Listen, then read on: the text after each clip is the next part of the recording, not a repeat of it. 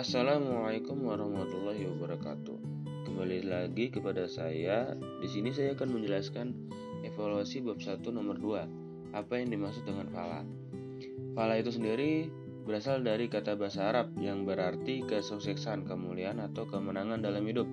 Istilah fala menurut Islam sering dimaknai sebagai keberuntungan jangka panjang dunia dan akhirat sehingga tidak hanya memandang aspek material namun justru lebih ditekankan pada aspek spiritual.